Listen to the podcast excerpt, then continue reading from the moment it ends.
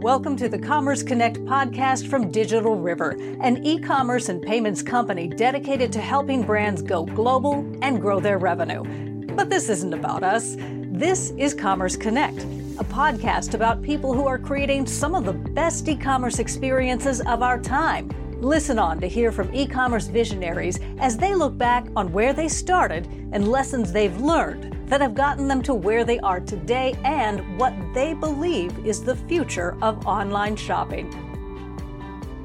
Hi, this is Ted Rogers with Digital River. Today's guest is an industry expert and author, an influencer, and co founder of the MACH Alliance, a fascinating organization of e commerce organizations looking to future proof enterprise technology and represent the next generation of technology and business. For his day job, Kelly Goetsch is Chief Strategy Officer at Commerce Tools an API first multi tenant SaaS commerce platform dedicated to the idea of modern composable commerce. Well, welcome, Kelly. Thanks for joining us today. Thanks for having me. It's great to be here. So, Kelly, you've built your career um, that has led you kind of to where you're at today within um, within uh, commerce tools.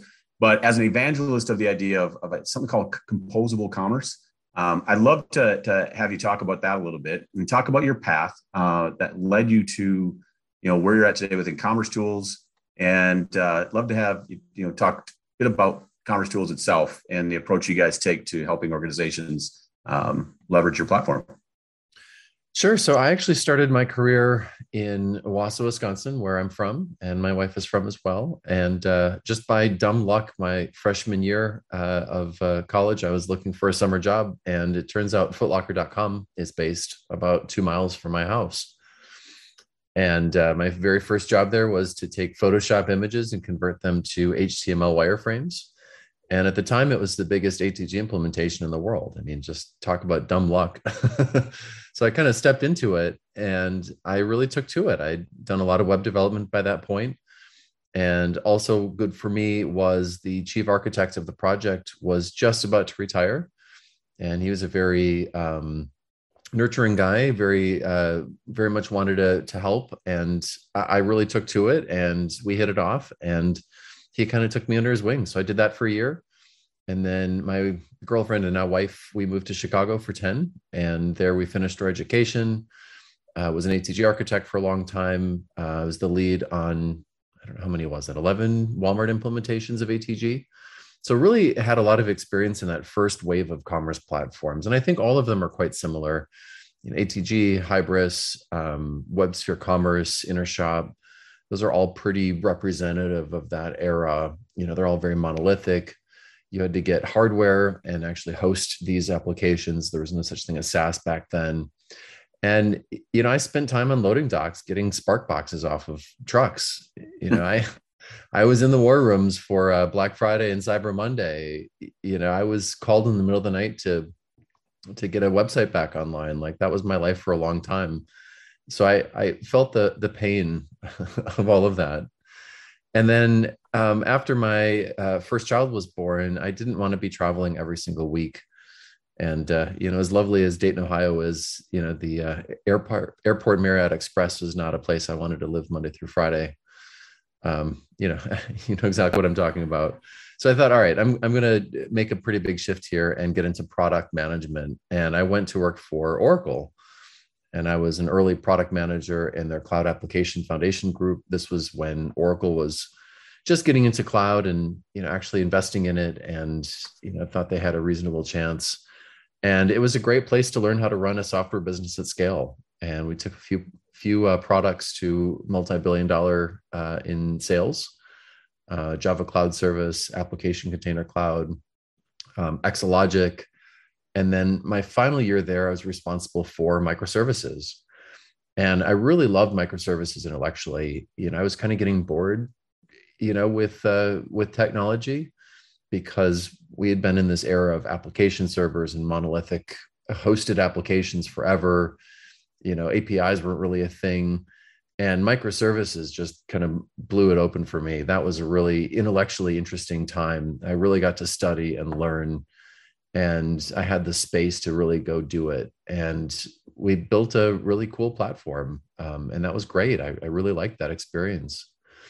But at that point, I'd been at Oracle for five years. Um, my boss there, who I really loved, had just left. I thought, all right, you know, it's time to get back to my roots and do commerce. And I thought there has to be somebody out there doing commerce cloud and microservices at scale. And by this point, I had written e commerce in the cloud for O'Reilly. So I had the commerce and cloud portion done. And I wanted to add in microservices to it. And I found this small German company, which at the time was like 60 people. And the product was fantastic, but it was still very I don't know, maybe parochial is the is the wrong word, but very everything in German, English, German language only, only sold within the German market. Um, but I could tell there was a real product there, and I joined as chief product officer about six years ago, where I'm now a chief strategy officer. Um, actually, uh, Commerce Tools came out of Hybris, so um, the founders of Hybris and our founder all were in the same dorm room together. And the first commerce tools office was actually a sublet in the hybris office. So we did professional services. We did the first handful of uh, hybris implementations in europe. And that business went well. Um, but in 2011 dirk our founder and ceo thought there has to be a better way of doing this because hybris still just wasn't really modernizing. It was still pretty old school. And you know by 2011 we had real public cloud we had social media we had devices and the legacy commerce platforms did not work at all with that stack. So he thought all right let's let's pivot the business here. He sold off the consulting side and built a product from scratch invented headless commerce in 2013 launched the product and uh, it was slow for a few years but now recently the market's caught up so we're at about 500 employees um, doing really well financially uh, and we've uh, won and gone live with many of the big household brand names out there. We've we've done 26 ATG migrations at this point alone. That's fantastic. Uh, pretty impressive journey. I uh, a couple things you said in there I certainly relate to the aspect of the old days of having to be in a point where you're unloading trucks. I worked for an e-commerce retailer before as well, and you, know, you get to that holiday period. I, I, we, we've had to do the same as a as an old leadership team um, I did not know about the old college roommates, though. That's an that's an interesting aspect. That's that's yeah, fantastic. Yeah. The German commerce space is pretty clubby. yeah. It's fantastic. So, um, on top of this, on top of everything you're, you're, you're doing with commerce tools, you know, a couple years ago, you founded um, a group that's called the MACH Alliance. Uh, you also chair that, I believe. Um, you know, the, I'm going to read this verbatim. Uh, you know, it's the, the manifesto is to future-proof enterprise technology propel current and future digital experiences.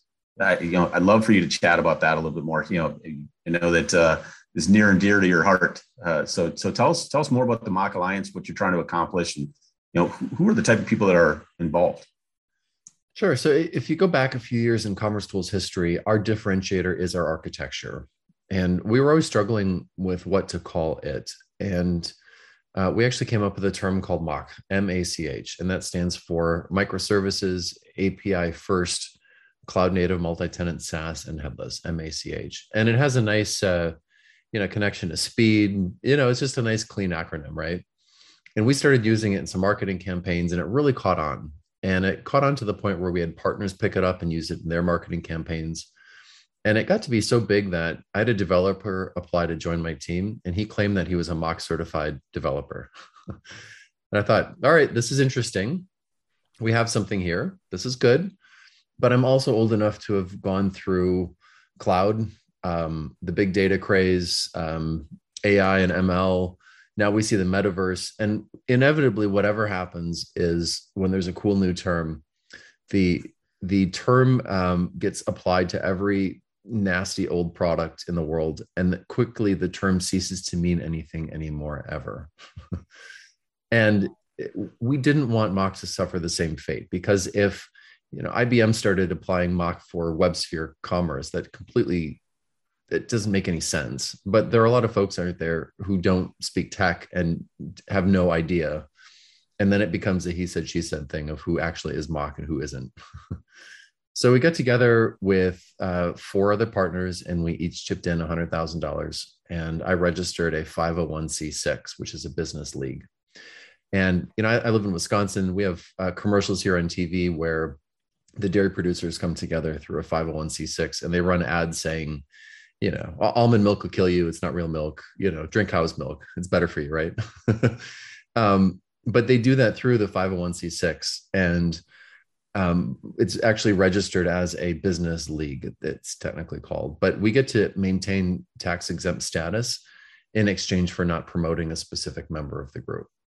So the dairy producers can say, you know, drink milk, but they can't say drink milk from Foremost Farms.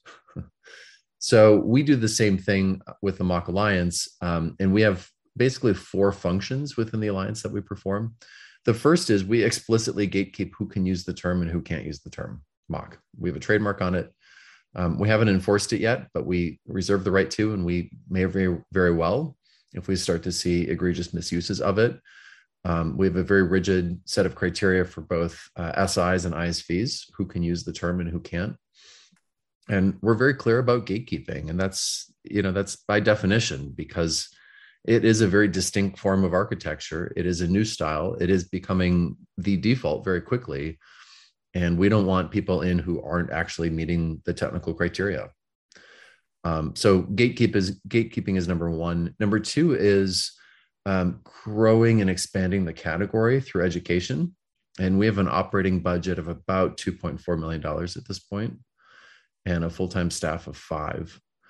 And through the Alliance, we do webinars for CFOs on the accounting of SaaS software. We do hackathons. We do in person um, meetups for dinners. We are hosting a big conference at the end of June in London. Um, we do events off to the side of Shop Talk and NRF um, lots and lots and lots of of webinars, um, content pieces, um, you know, just engaging with folks out there.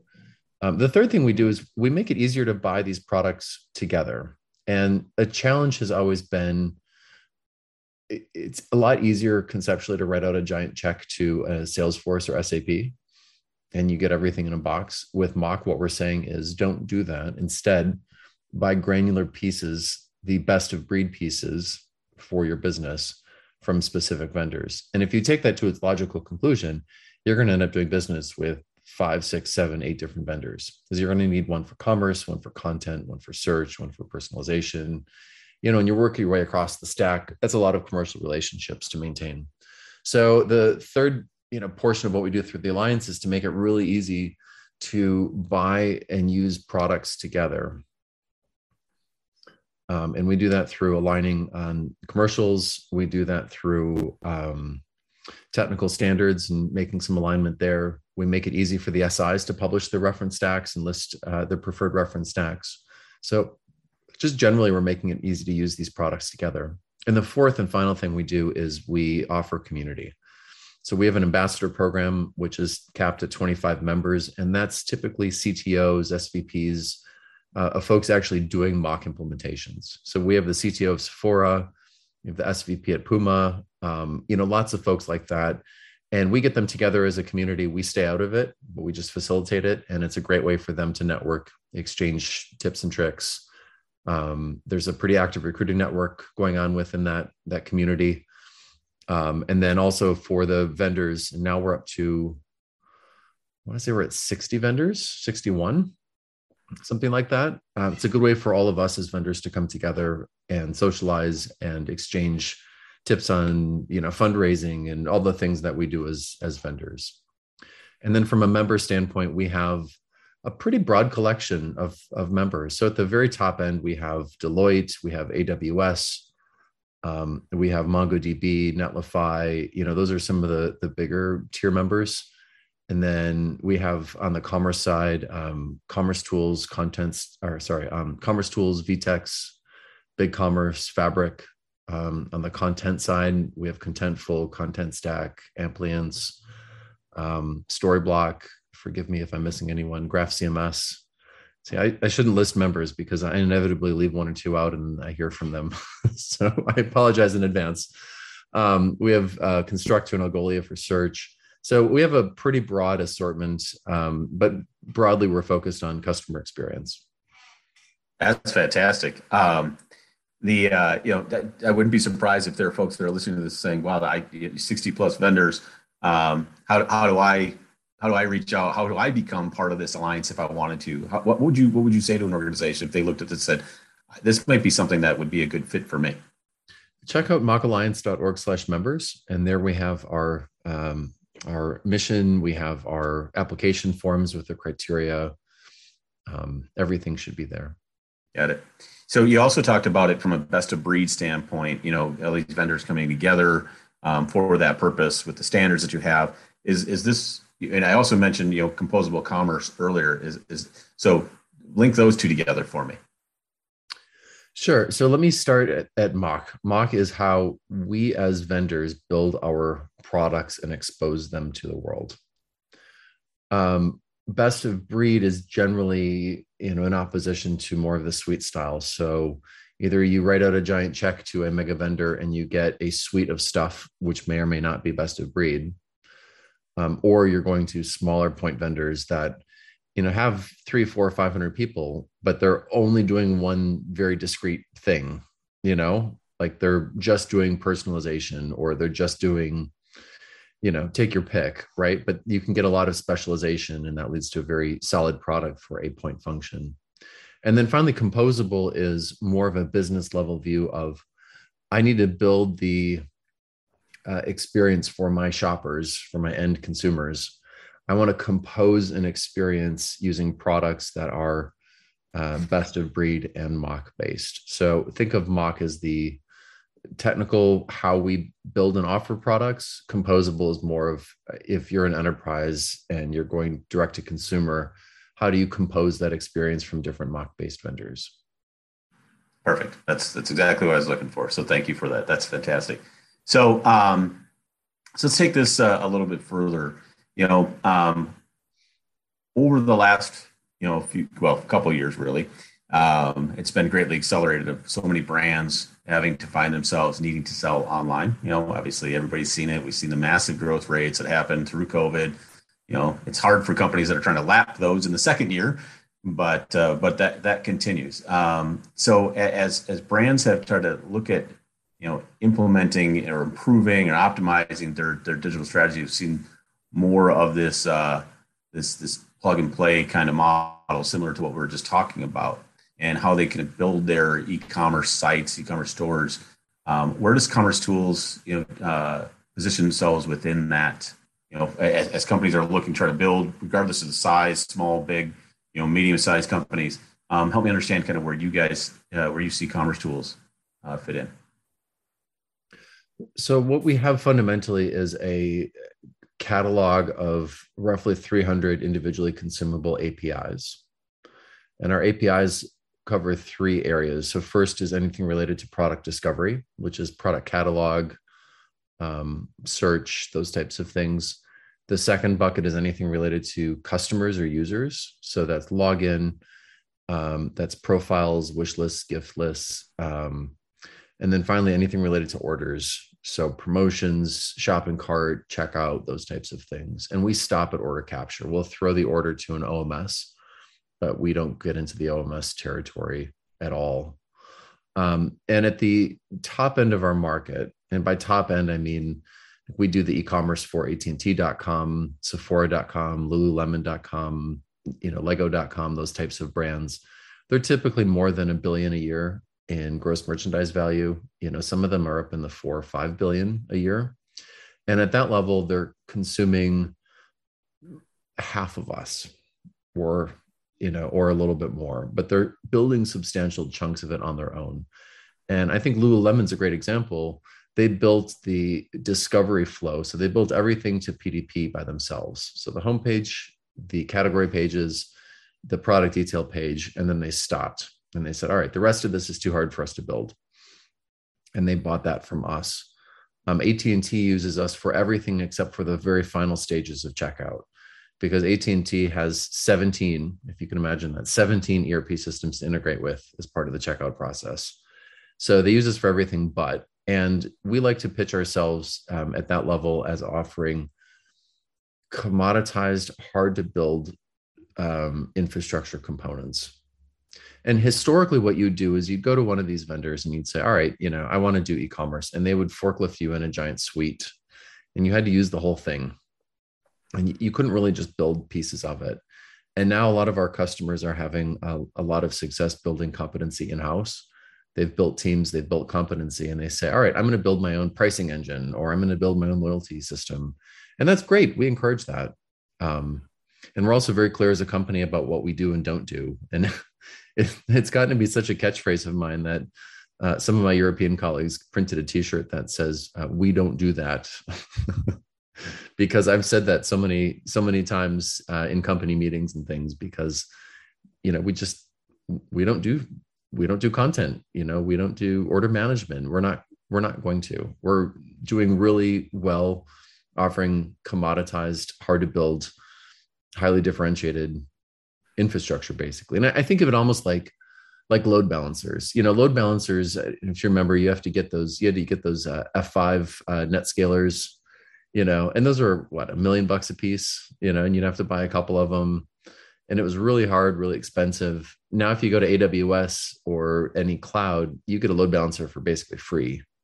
It's been commoditized. Um, and I think there's a lot of money to be made in offering commodities if you're that vendor at scale doing that. And I don't think commerce, I mean, we've had commerce platforms now for 25 years. It's not that hard. You know, technically, it's not that hard to build this stuff. So there's no, there's not a whole lot of secret sauce there. What we do is a very, very thorough job of offering these pieces. And we do so in a MACH based approach, which allows for, you know, very easy consumption. So anyway, at the top end of our market, people are building chunks. They're buying the foundation from us. And then you work your way to the middle of the market. I'd say that's 500 million to a billion. People are largely using us as a replacement for ATG, Hybris, WebSphere Commerce, um, and that's a pretty standard swap of platforms, if you want to call it that. And then we do have a pretty substantial team going after this, what we call the commercial size side of the business. And that's sub 250 million. And we go all the way down to maybe 20 million a year in GMV for more advanced folks. And they're buying, we bought a company called Frontastic in November of last year, which is a front end in a box and we have a new commercial offering called Commerce Tools Growth, which is Frontastic packaged with our APIs. But we do so in a very opinionated way. And it makes us very competitive against a Shopify Plus, Magento, somewhere in that neighborhood. Makes it really, really easy for us to to um, to, to uh, be competitive there because we give it to them in a box with a bow tie on top. And we like to say that we're a platform that you grow into as opposed to a platform that you grow out of. And Shopify, fantastic platform, but you grow out of it. You know, it's very fixed, rigid, opinionated, not terribly flexible. Great to get started, but you know, once you hit 100 million in revenue plus, you know, you're going to have issues with it, and that's what a lot of their customers are, are facing. And now with our new offering, we can go after that segment. Yeah, that's good. It's great. Um, I would, it, it, from a Lululemon and an AT and T standpoint, I can tell you we've been recent customers here in my household. so my family wouldn't uh, even know that they were that they were interacting with you, but that's for sure. Um, you know, in, in, that again on that that mid and small size, you know, I've spent a bit of time talking with you know with uh, folks in the industry about the maturity curve of businesses and. Um, you know, it, it, you mentioned Shopify, and that can be a you know a, pretty rigid place for people to start. But also, we see but I've, I've, spent a bit of time, whether it be in their domestic market or just even starting to think about the international markets. We see companies starting to utilize, uh, starting out, I should say, not just starting to utilize, starting out by using a marketplace as their their direct to consumer kind of experience, right? Um, obviously, we have our opinions about you know that you know you lose things like uh, customer knowledge. You know, you don't have insight to who they are. You lose the customer experience, but you know somebody's talking to you but and they were to say hey i'm going to sell on amazon right? Um, as i'm going to start going direct or i'm trying to grow my business how, how, how do you talk to them about um, the pros and cons of that? Um, this is this is nuanced so stay with me.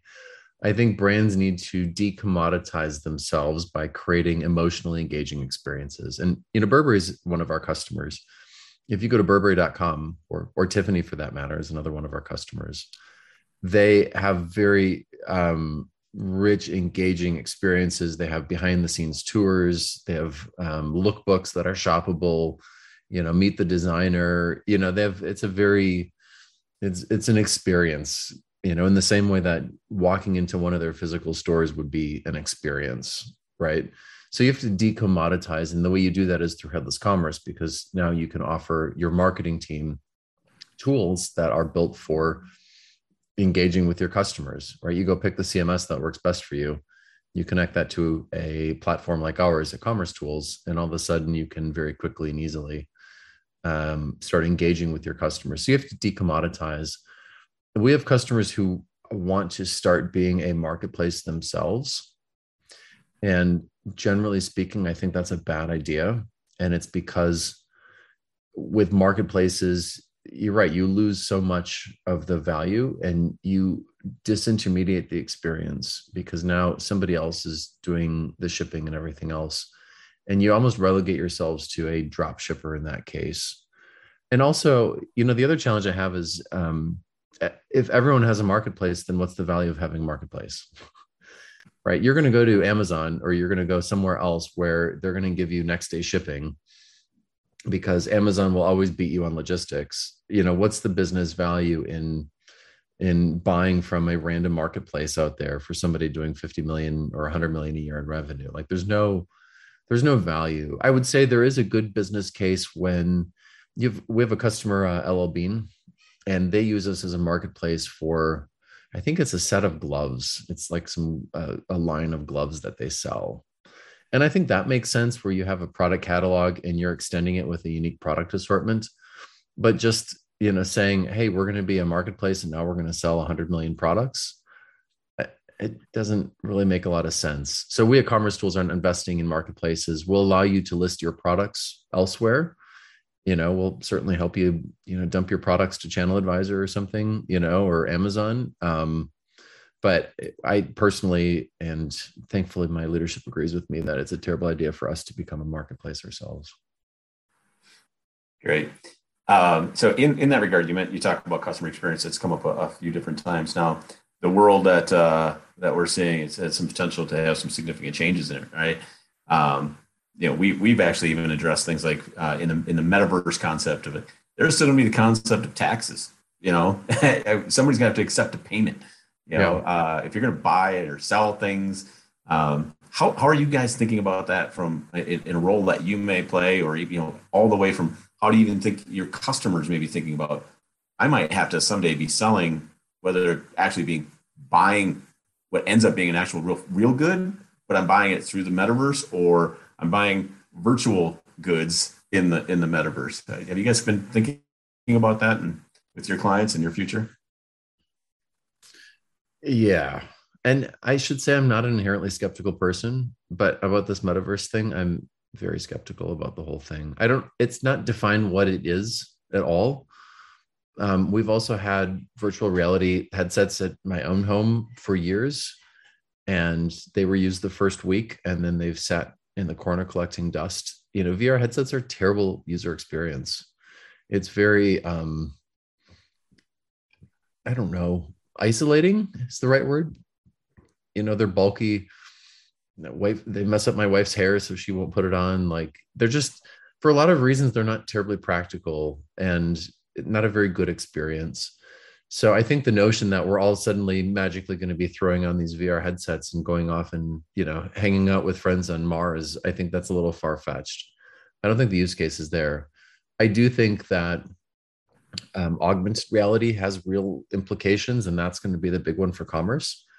Because if you have smart glasses or smart contacts, and all of a sudden you can put digital price tags over goods, and you know maybe you see somebody's shoes and you like those shoes so you zoom in on them and you click the price tag and you find out that they're you know that they're a you know a new brand of shoes you could then buy that pair of shoes based on your fit data right there on the spot and that would be interesting. Or imagine walking through a best buy and seeing product reviews pop up of the products that you're looking at. That has much more applicability to commerce.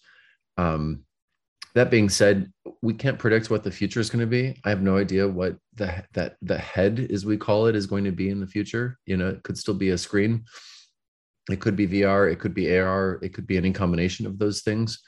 Um, what we like to say is we don't care how you consume our APIs. So we expose to the world really nice, clean APIs. We have SDKs. We have GraphQL.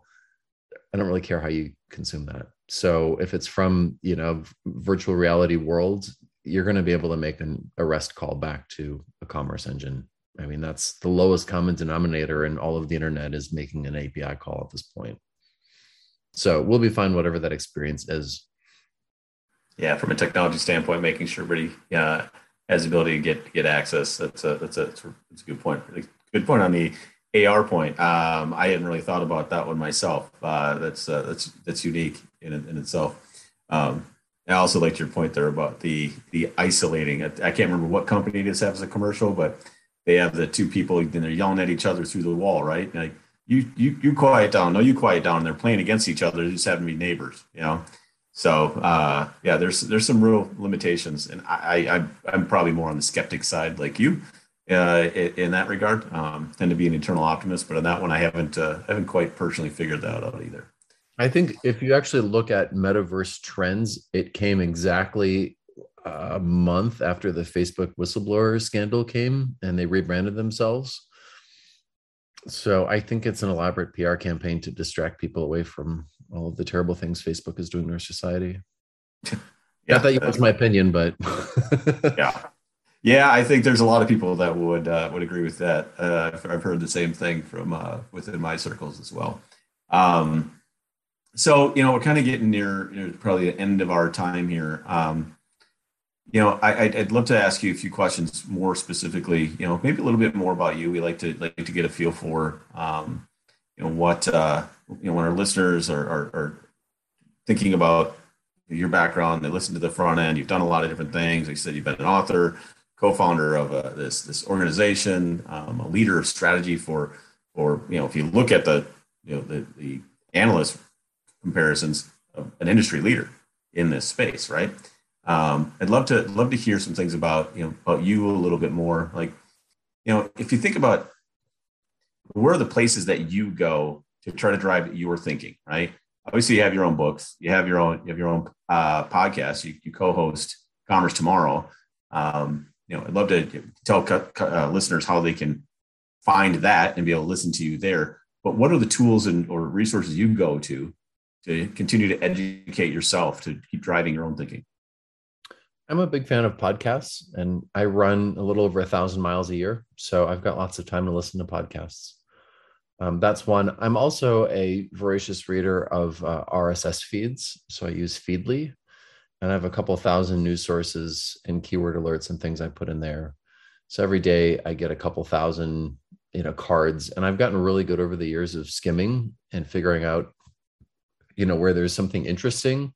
So I end up reading a lot online just based on websites, people I follow, keywords, um, and I've gotten really good at filtering through them very quickly. Um, and then some social media, you know, LinkedIn is good um, on occasion, um, Twitter, you know, but it's largely who you follow, you know, and if you can, if you can not follow the obnoxious growth hackers out there spewing nonsense all day, and actually follow the real thought leaders who, you know, on occasion say something smart. Um, you know, I, I think that's a good recipe for success. Hey, would you mind sharing a couple of podcasts that you'd like to listen to? Um, I listen to Hidden Brain from NPR. I think that's interesting. It's it's all about psychology, um, everything else. Um, I listen to um, Car Talk, like old Car Talk episodes. I actually have been really enjoying recently. Um, so that's been kind of fun. Um, New Bazaar is a spinoff of NPR, and that's all about um, finance and economics. Um, KERA Think, uh, every day they come out with a, a, new episode where they interview an author of a book. Um, I mean, it's it's dozens and dozens of them. Um, the Daily is good. yeah. So, uh, oh, also Rick Watson, the Watson Weekly. I listen to that one every week as well. Fantastic. I love the fact that you, you said you put in about a thousand miles a week. You talk about that someday. That's that's that's fantastic. Um, it's probably I would guess that's that's a, a, time where you're doing some of the thinking as well about. So you, you offered authored um, four books, I believe it is. Uh, you want to talk about those a little bit? Maybe a little shameless plug to go uh, look up Kelly and, and do some reading. But uh, I'd love to love to hear more about the, the books that you've, you've written as well. Sure. Um, my first one uh, I wrote in 2013. It's called E-commerce in the Cloud for O'Reilly, and that's the intersection of commerce and cloud. Um, it is so outdated. Um, I beg you, please don't read it because it's it's a time capsule at this point. Technology has moved so much further and so much faster than that. I wouldn't recommend touching it. But uh, the last three are very relevant. It's uh, APIs for modern commerce, microservices for modern commerce, and GraphQL for modern commerce. Those are my three, all, all for O'Reilly. And I wrote the first chapter to be very accessible to less technical readers and uh, I think uh, it would be uh, interesting for for listeners here to pick that up and at least have a look at the first chapter. And if you go to my LinkedIn profile, I have them listed there, and I give you the actual um, book for uh, free. The last three are all listed there for free. Great. So, well, you you mentioned uh, LinkedIn, so so that's one way that people can contact uh, with you if they if they are looking to do so. Uh, is that the best way, or how would you recommend if, if one of the listeners says, "Boy, I, Kelly had to say was really interesting. I would love to learn more." Um, uh, are you open to having our, our, listeners reach out, and is that the best way?